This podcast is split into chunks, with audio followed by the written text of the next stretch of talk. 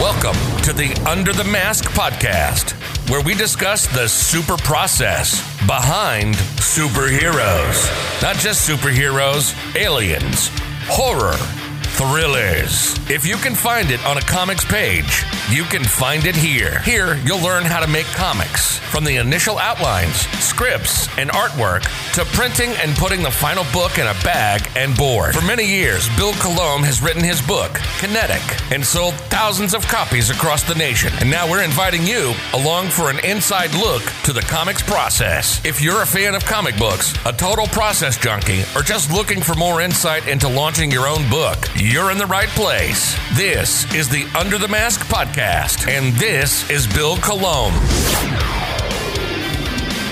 Under the Mask Podcast, episode 30. Trick or treat. Today's episode is an Under the Mask first, as I interview two artists at the same time. Happy Halloween.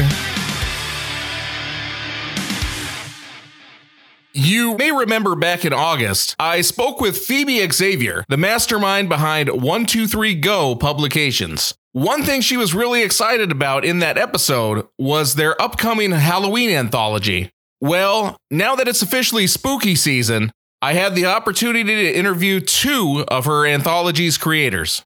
The anthology is called 13th Moon, and it's live on Kickstarter now through November 5th. Go check it out by going to Kickstarter.com and looking up 13th Moon. I'd like to introduce Bayron Calderon and Chris McCauley. You're listening to the Under the Mask podcast with Bill Colomb. Hey everyone, this is Bill from the editing room, and I just wanted to give you a quick note before we get into the interview today. We were having some technical difficulties. Thankfully, most of the audio lost was on my side, so I was able to just punch in a few of the questions that I usually ask. So if it sounds a little chopped together or the audio doesn't match, you're not hearing things. That's why. Uh, thank you guys for coming on and just chatting with me today. Of course, it's an honor. Thank you. Yeah, no problems, mate. Now, the uh, first thing I want you to do is uh, tell us a little bit about your stories. Who are you, and how did you get to be here today? Cool. So, um, you know, I am Bayron, and I I previously worked with uh, Phoebe, who was the uh, head of this whole project in a, an earlier comic a, a while back ago, and she decided to hit me up to bring me back for this one, and she did give me an awesome opportunity where not only did I get to draw a comic, but it was the first time I'm actually writing, drawing, and coloring something. So it was, was an interesting experience. Pretty fun. I very much enjoyed it. So, uh, just a little bit about myself there, Bill. Um, I was a comic book reviewer who then moved into colouring. Uh, so, I started colouring for 2000 AD last year. So, I coloured uh, Judge Dredd The Long Game uh, with John Charles and then moved on to uh, colour Roy of the Rovers, which is quite a quite a famous soccer script uh, strip from 2000 AD, and then moved on to some Marvel stuff. Um, I'm currently colouring William Shatner's Man of War, and I met Phoebe last year, and we started working on the Malik project, and and then we, she she brought me into the 13th Moon, and uh, I'm. I'm in contract with the Bram Stoker estate, and I crafted this story, uh, Dracula, Lord of the Future. Um, it's been illustrated by Colin Maxwell, and I've coloured it. And then she asked me to do a couple of the other uh, strips to colour as well. And we talked about it a little bit, uh, Chris. There talking about how just you started off as a colorist, but how did you both first get started making comics? So this is I, I haven't done a lot of full comics. This probably is going to be my first. Besides the early one, like one of my first comics, pretty much. Before this, I've only ever like drawn page here or there just for fun. Um, I'm mostly an illustrator before, so you know it's it's it's nothing too different from what I was doing previously. It's it's more of the uh, you know not now you have to you have to be almost a cameraman too and all this other stuff. But yeah, this is a very I'm pretty much just dipping my toes in the comics with this one. Yeah, with, with me it was actually. Um, Pat Mills, who created 2000 AD, he became my mentor. And so it went to writing about comics to starting to write comics and then moving into uh, colouring. I'd always wanted to get into art. And uh, yeah, I was really encouraged by uh, Pat Mills and, and John Charles, who's quite a well known uh, comic book colorist in, in the UK. And yeah, I, I, I purchased a lot of courses from various online websites, worked through them, and then started projects. Both of you have contributed stories to the online anthology 13th Moon, which is being put out by 123 Go Productions. And uh, Phoebe Xavier, who's actually the head of 123 Go, uh, her and I interviewed in episode 19. And I know uh, you brought, brought it up a little bit, but how did you all find each other? Uh, did you meet up online or do you know each other in person?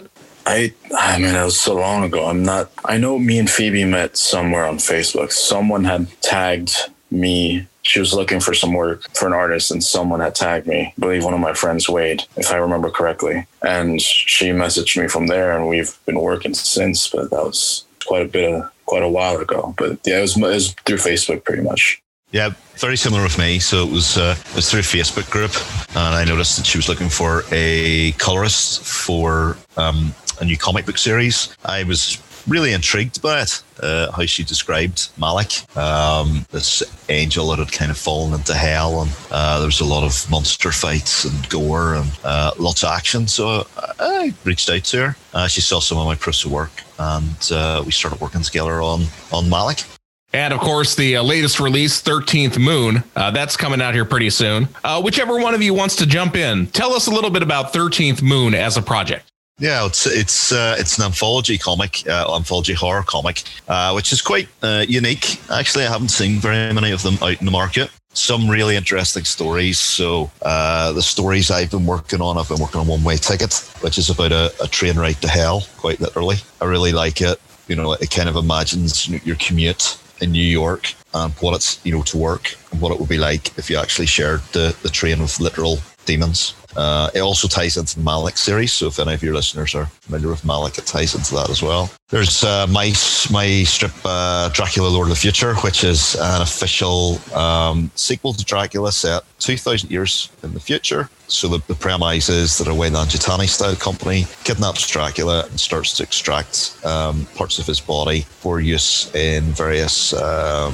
pharmaceutical drugs. Uh, so to extend human life, to cure liver disease, uh, all that sort of stuff. Uh, but, you know, Dracula gets out and then mayhem ensues. And uh, Bayron, you're the cover artist, but you're also contributing a story to this called uh, Lucy and the Doombringers. Tell us about that. Yeah, of course. So this it, the story is an idea I've had rattling around in my head since high school, and I've never really had an excuse to fully flesh it out and put it on the paper. And I, have always been playing with the idea and all that. Just I was never much of a writer. You know, I was, I was more into the uh, visual aspect of it. But given this opportunity, I just uh, you know I put on my writing boots and did my best. So yeah, it's it's it's a fun it's a fun story. I, you know, it's it's nothing. You know, doesn't take itself too seriously. It's it's pretty whimsical. You know, gory. Like a lot of adult humor, you know, stuff like that. Which which uh for for the other stories that are in here, it's it's a very nice. Uh,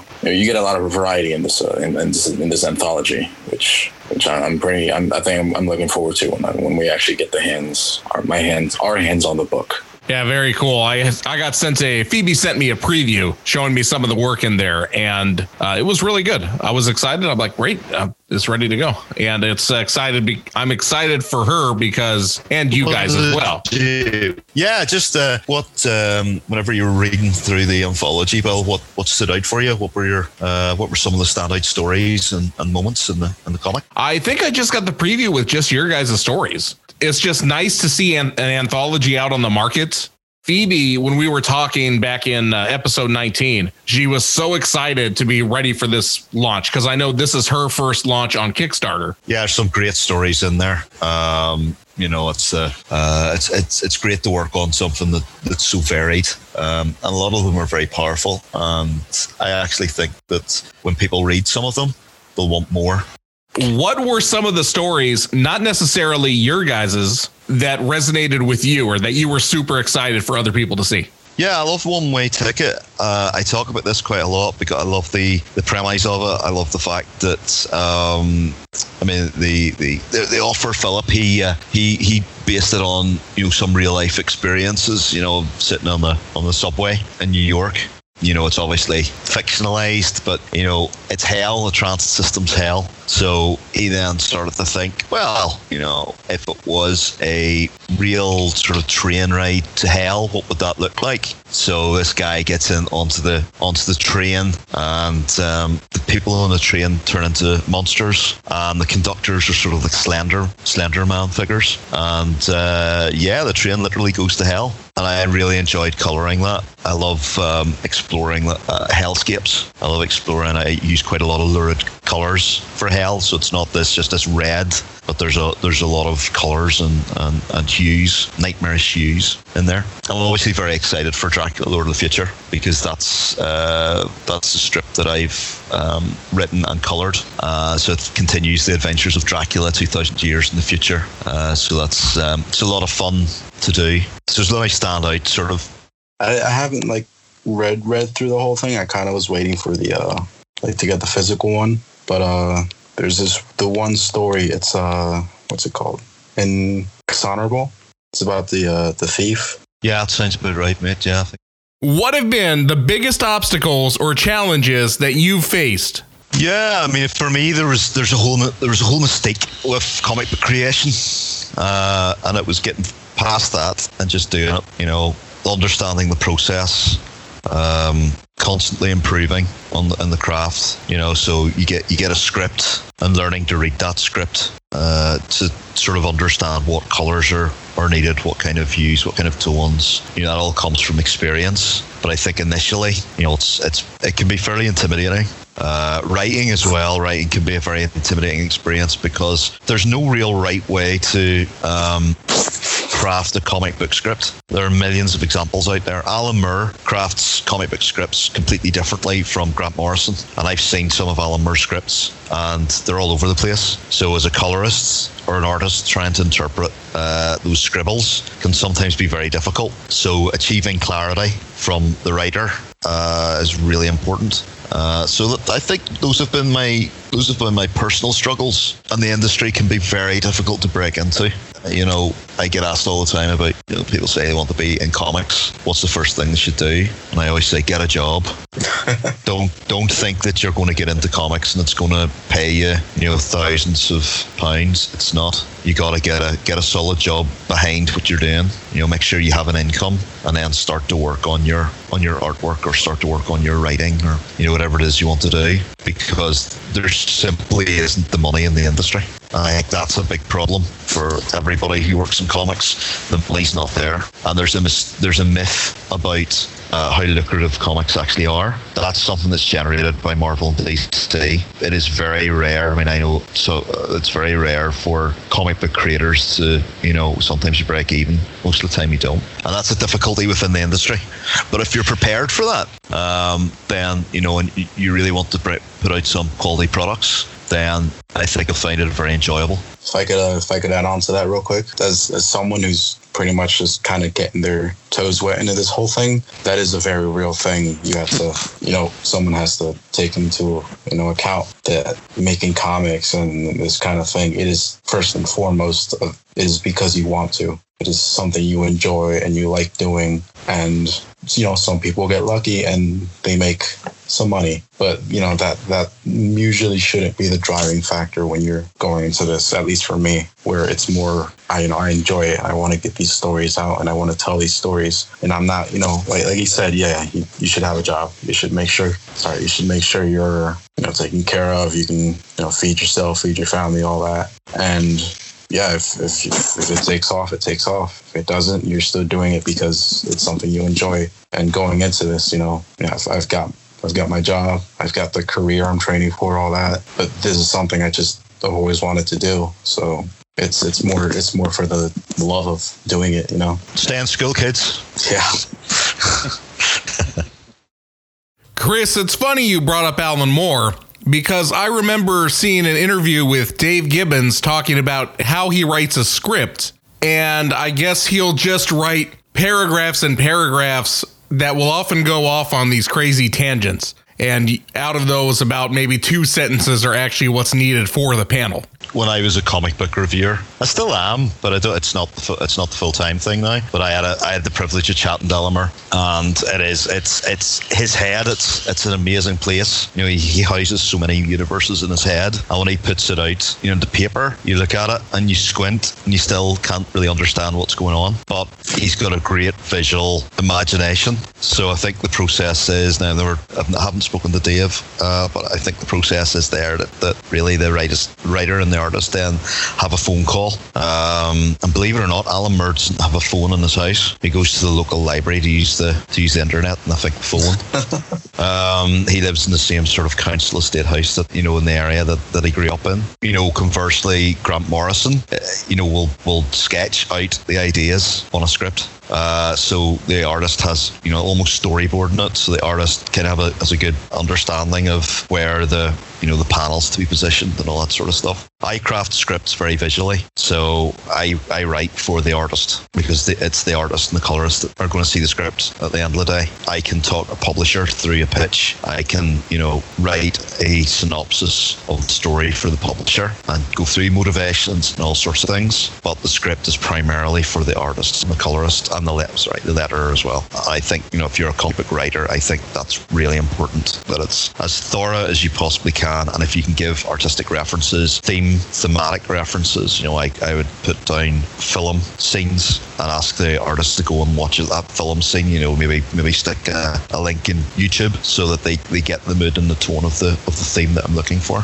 Uh, so yeah, I mean, I think that every writer has different ways of writing scripts, um, but the more thorough you are, the better. And to follow up on that, Bayron, being both the writer and the artist, do you write out the full script before beginning the art, or do you just dive right in? Uh, it was pre- it was a pretty mixed bag since I was very much figuring out the best way for me to go about it. So initially, I, I tried writing as much of it as I could, uh, just just straight up writing. But I found that wasn't really working out for me too well since it was mostly you know, I, I'm, I'm an artist first and I was seeing the visuals in my head. So I did that thing where, you know, you just, uh, he had mentioned doodling like on the mm-hmm. script mm-hmm. and getting some basic storyboards and thumbnails down. I tried that and that helped and I, I, I, was leaning a little more towards that towards the end of my uh, script writing process. But I, I, I, tried a few different methods. Uh, I, I believe that one worked the best for me. Just pretty much drawing a loose sketch of what's going on in the page, and then going back, adding, you know, re- refining it from there. But uh, yeah, I'm, I'm a very difficult writer to work with. What do you feel has been the biggest mistake that you made? Uh, definitely overestimating how much time I had. So while doing this, I, I you know, I'm, I'm studying and working a full time job, and it was, it was, weird because when I started, we were still in the middle of the uh, lockdown initially, so I had more time. But once this, everything started to get back to normal, and I was mm-hmm. studying and working, I, I was still trying to stick to that original schedule, and it got really tight. So pretty much, I, I I learned that like you know I definitely have to give myself some breathing room next time I, I go about these things. given the opportunity to have you know like if, if I'm doing it for myself, you know I, I I'll set a deadline, but nothing you know insane and figuring out much better time management.